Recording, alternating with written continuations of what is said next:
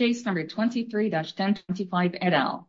Troutbrook Company, LLC, doing business as Brooklyn 181 Hospitality, LLC, petitioner versus National Labor Relations Board. Mr. Eron for the petitioner, Mr. Sy for the respondent.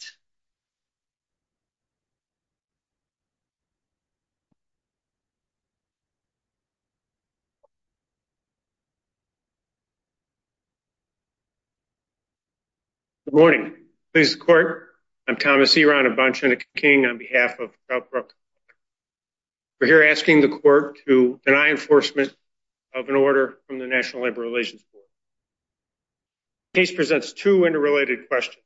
First is, there's substantial evidence in the record as a whole to support the finding that our hotel insisted indefinitely on the resolution of all non-economic subjects before negotiating economic subjects in the collective bargaining for a first contract.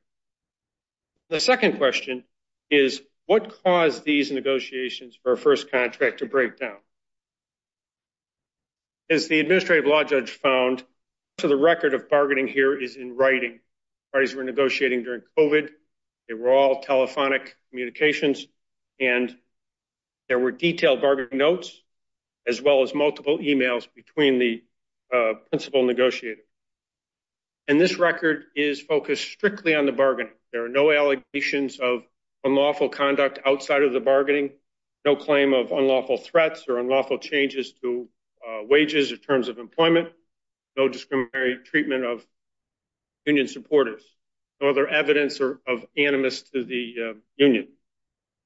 And we must recognize that these negotiations occurred in the context of the uh, COVID pandemic in um, 2020.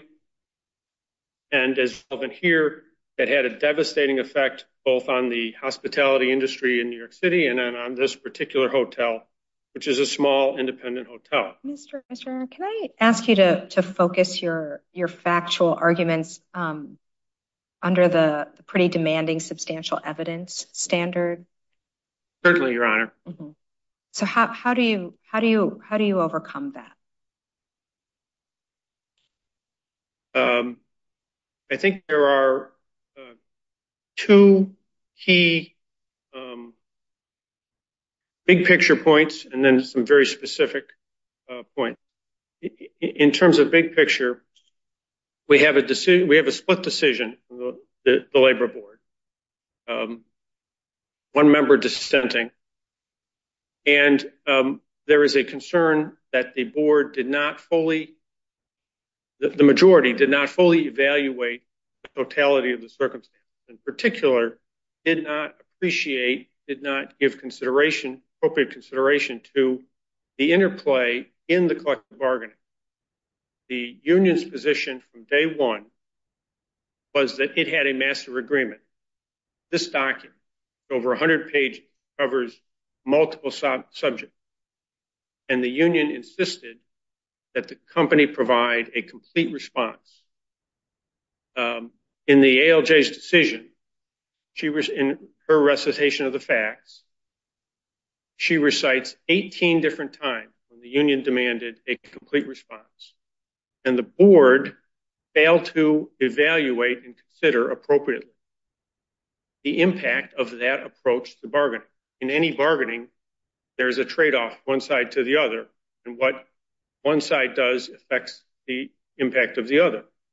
And the failure here on the board's part was in not considering the union's conduct and the consequences. So, for example, um, a very specific language that the board uses to find a violation is um, that the employer insisted indefinitely on the resolution of all non-economic subjects before negotiating economic subjects. There was no insistence here. The employer initially proposed a ground rule, but modified that to allow simultaneous discussion. It's not even an um, appropriate uh, description of the employer's position to say it was non-economic. The employer's proposals included um, a proposal on overtime pay, a proposal on um, work schedule, which are critical to the economics of the business, not simply uh, non-economic subjects. Um, it didn't persist indefinitely on this position. This negotiation was just getting started. We're uh, short Uh, introductory discussions that were cut short because the union insisted that the employer was obligated to um, provide a complete uh, contract proposal. And I think just on, so for example, given the substantial evidence standard, the board did explicitly find that the union did not present the IWA on a, as they put it, a take it or leave it basis and repeatedly emphasized its flexibility with respect to both economics and contract wording. So certainly that was their initial proposal, but there's a lot of evidence in the record about how the union offered to make adjustments and have an MOU that adjusted to Troutbrook's uh, circumstances. So how can we sort of accept your view that the union was uh, doggedly insisting without any flexibility on the full IWA in light of the board's findings? There's no question that the approach that the company took here was a legitimate approach. In fact, the union's negotiator, Mr. Martin, conceded that he had seen this approach before he recognized it as a reasonable approach. And the company's goal was to get a simple, um, clear contract. The union's approach was to bargain from this document. And if you add a right to a 100-page document, you just have a longer document. You do not have a simple, uh, clear collective bargaining agreement. So the two approaches were completely inconsistent. And the record is very clear that the union said there is a legal obligation for the company to provide a response. We are stopping negotiations, going to the labor board. We want to get a ruling on that issue. And when they went to the labor board, the general counsel chose not to pursue that issue. That is not the basis for the decision here. And that's what caused this negotiation to fall apart. Right. So the unfair labor practice that the board found is a refusal to bargain over mandatory subjects of bargaining. So I understand the possible exceptions of overtime in the other example you mentioned. But it seems to me one simple question is, did the company ever engage on or give a counterproposal on, for example, wages, retirement benefits, or health benefits? Um, it did not, Your Honor. However, it did present several significant proposals. And the union chose not to make any counterproposals on those on those individual proposals. Um, and I would submit to you that that's a critical difference between the precedent that the board is relying on. Examine those earlier cases. In each case, there was a back and forth, a give and take. Um, the best example, frankly, is the patent trader case, where it was a new contract. The union came in with a standard area agreement. Um, when the employer objected to that, they began negotiating over specific issues. And there was back and forth. There was counterproposals from the union. They moved off of their uh, master agreement. Is is your position also that um, the board's decision here is arbitrary and capricious and contrary to law? Um, our position is that it's bad labor policy, Your Honor, because it sets up a situation. Bad labor policy under the statute? Or? Yes, yes. That it is. That it is. Um, and we're not here to enforce labor policy. We're here to enforce the law. Right. I understand, Your Honor. Um, but as we're evaluating the legal consequences of the board's decision, it's fair to recognize that it puts in the hands of a single party the um, ability to demand a complete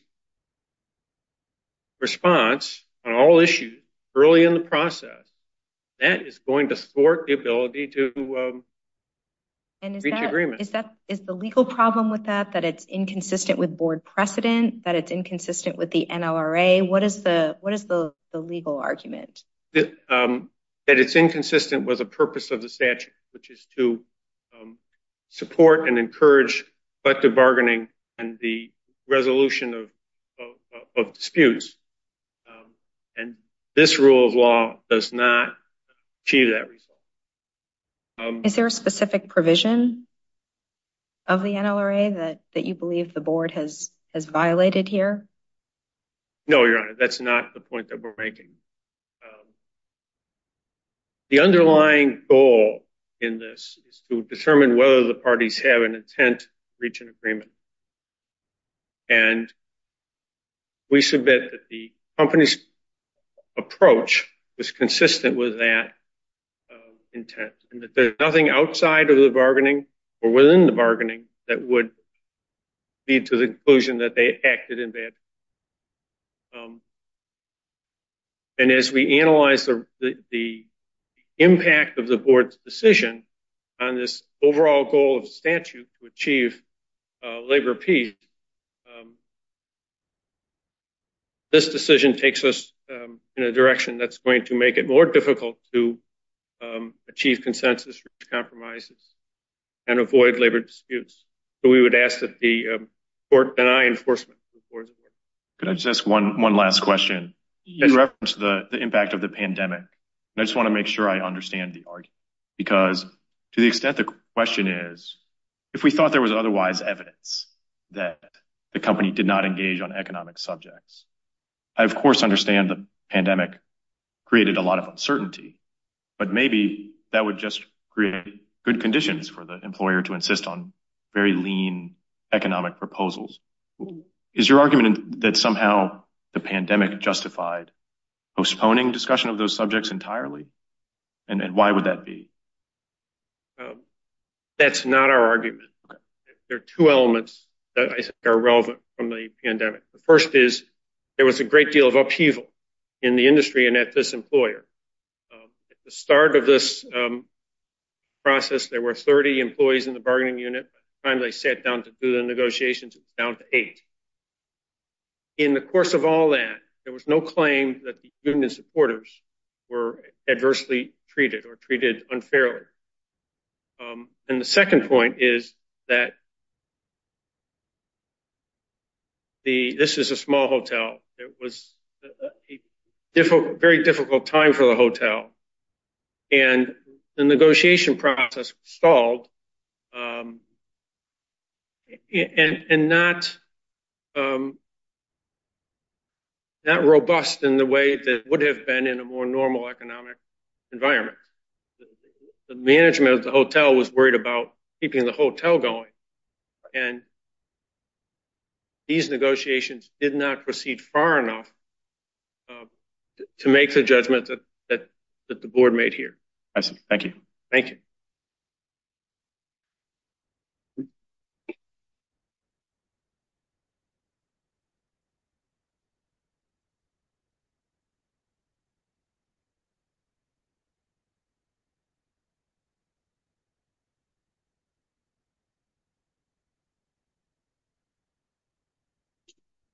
Good morning, Your Honor. David Seid, the Labor Board. Two initial points. First, the record amply supports the board's finding that the company unlawfully refused to bargain over economic terms until non-economic terms were resolved.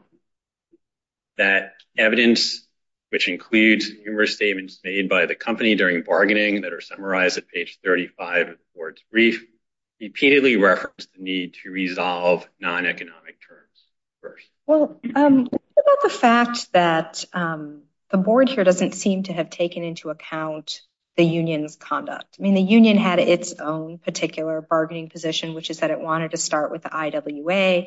It wanted a counterproposal to that. Obviously, the hotel had a different bargaining position. So, I mean, if the board's responsibility is to take into account the totality of the circumstances in the negotiations, um, isn't the failure to just to completely, to totally disregard what the union did Your Honor, make the decision not supported by substantial evidence? Your Honor, very simply, the board did not ignore what the union did. What the company has presented to this court is basically an alternative view of the facts, but it hasn't shown that the record compels this court to come to a different conclusion. And so with respect to the argument made about the union's conduct, the board first very reasonably noted that the focus is on the company's conduct because it has a statutory obligation under the act to discuss terms such as wages of employment and of wages. And the board then, however, did very specifically consider the union's conduct at page 331 of the appendix or the board's decision. The board looked at what the union did, and it did recognize that, yes, initially the union did want the company to accept the IWA as it existed. But it then suggested, well, if you don't like the IWA as it's written, we can make as many changes as you want to. At least use it as a basis so we're talking the same language. But the hotel rejected that bargaining position as well. They didn't want to start with the IWA. They wanted a much simpler, pared-down, shorter contract, which is my understanding that is well within its rights under the NLRA. Absolutely, Your Honor. But then the union in the alternative said, okay, if you insist on starting with an entirely new contract, at least give a proposal on a fully trinity of issues, the main terms and conditions. Well, again, that was a bargaining position. It's not, It wasn't that the hotel was then required to do what the union asked. Your Honor, it's required under Section 8D of the Act to specifically discuss terms such as wages. And what it cannot do, as it did here, is... But it didn't have to present a counterproposal, as the union demanded. Your Honor, but what it can... Like a full counterproposal. Correct. It didn't... Right, that's correct. And so the board did not find that the union, that the employer violated the Act by failing to submit a complete counterproposal. And so, for example, and hesitant to make a hypothetical here, but could there have been a situation, one of the things that the company is trying to argue is that basically negotiation short-circuited. Had the company come back with a full wage proposal, and the union still said, well, not good enough. We're not going to consider your full wage proposal until you give us something else. Then could it arguably be a different case? Possibly. But that's not what happened here. The union repeatedly stated, look, accepting that you as a company want to start with an entirely new contract, we don't think we have to go that way, but if that's what you want to do, at least give us something and start with something like wages and benefits, really the elephant in the room. And the company's response was continually, even at the last bargaining session, the second to last bargaining session, non-economic first, and then eventually after we settle those, we'll get to economic. Well, I mean, both sides were being intransigent to some extent. They both wanted to start from different bargaining positions. And the Act specifically says that, you know, obviously the employer has an obligation under Section 8D, but such obligation does not compel either party to agree to a proposal or require the making of a concession. Correct, Your Honor. It doesn't require a concession, but it does require to at least discuss the terms. Well, would it not have been a concession to start with a proposal the way that the union wanted? Your Honor, if parties agree to discuss non-economic terms first, they're welcome to. When the parties do not have such an agreement, it is unlawful for an employer to insist on resolving the non-economic terms until it will even make or discuss uh, economic proposals. And that's what the company did here. And just briefly touching on the pandemic, the company never argued to the board, and I think it acknowledged that argument this morning, that the pandemic in and of itself provided an excuse for not providing proposal on wages and benefits. And as the board did note, to the extent it is being relied upon, counsel made abundantly clear from the very first session that it simply bargained in the process of starting with non-economic. force. it did not even, to my knowledge, even raise the pandemic initially. And there's no question that while the pandemic had an effect in bargaining that led to the hiatus, I would simply note that the hiatus in the pandemic affected all the parties. It affected the employees who had voted at this point for union representation several years earlier that have obvious concerns as to whether their wages might be frozen or cut. It has an impact on the union because when bargaining does resume, the certification year has essentially ended. And at that point, if the employer has a belief that the employees no longer support the union, it has the ability to just simply walk away. So it affected everybody, not just the company. Can you point to other board precedents where there's been such a short time of bargaining? I mean, here there was, everyone acknowledges a seven month or so, I think, hiatus, right? So the actual time of bargaining was a few months over a handful of sessions. And it seems to me that the precedents where there's some finding of bad faith, I mean, usually involve many more bargaining sessions, many more hours of bargaining, many more months of bargaining. I mean, here, in some ways, they had sort of just gotten started in a sense. And so how is the board's decision here consistent with its precedent? It's consistent. So cases such as First Student, which is cited in the board's brief, there were about six bargaining sessions over eight months. Uh, Sunbelt Rentals, there was bargaining over about four months. But one of the things I would also point out here is that even in some of these cases where the board found a violation, what typically happens is a union will make an entire proposal as a union here. At that point, the employer may take the position that it would prefer to discuss non-economic subjects first. There's no formal agreement that resolution has to be reached.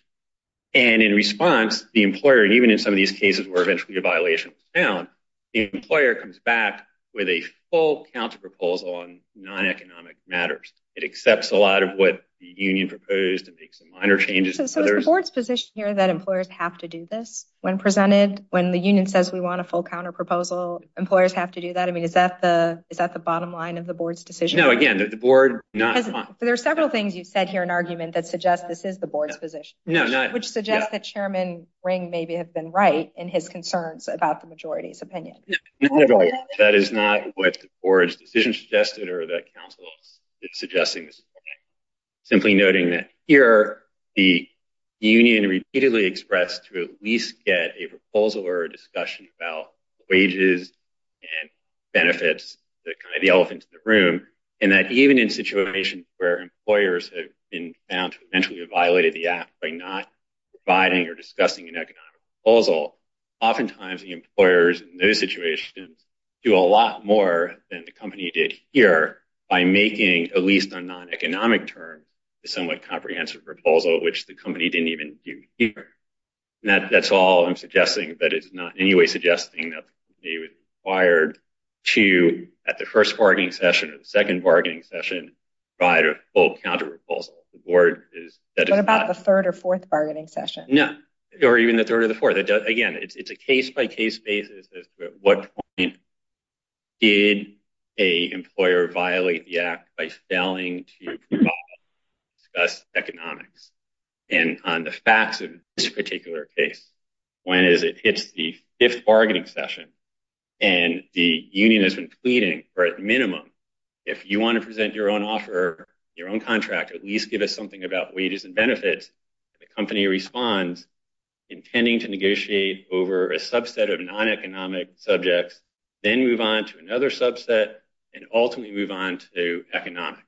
At that point, whether it's five sessions or 20 sessions or 30 sessions, the board could very reasonably find that the company was refusing to negotiate over economic subjects at a situation where it is impacting and preventing bargaining. So does that, I mean, what if they had just said, let's talk a little bit about the union's proposal on health benefits and had, to some extent, a discussion and expressed concerns about that? Would that be enough to yield a different outcome, and why? Your Honor, again, on a case-by-case basis, but if the employer had started to indicate a willingness to engage the union on the economic subjects, it very well could have a different result. But it made absolutely no attempt in this case, as it admittedly stated, both um, an argument this morning as well as court. Unless this court has any further questions, the board would simply ask that the court inform the order. Thank you, Your Honor.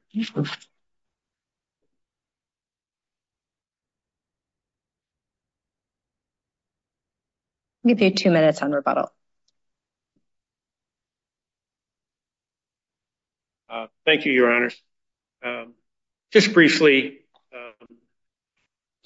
counsel for the board referenced the Sunbelt case. There were significant, that was short bargain, but there were significant um, actions by the employer demonstrating an anti-union animus case that has uh, clearly distinguished it from um, the present case. Uh, and I think we need to be clear uh, on the record as to what the union's position was.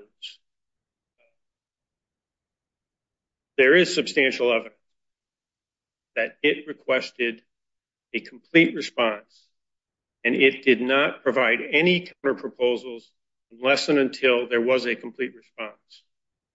Um, I respectfully submit to counsel for the board misstated the union's position that it was only looking for a um, response on wages or benefits. Um, that has no support in the record. Um, and we would, uh, again, renew our request for uh, deny enforcement of this board order. Thank you very much. Thank you.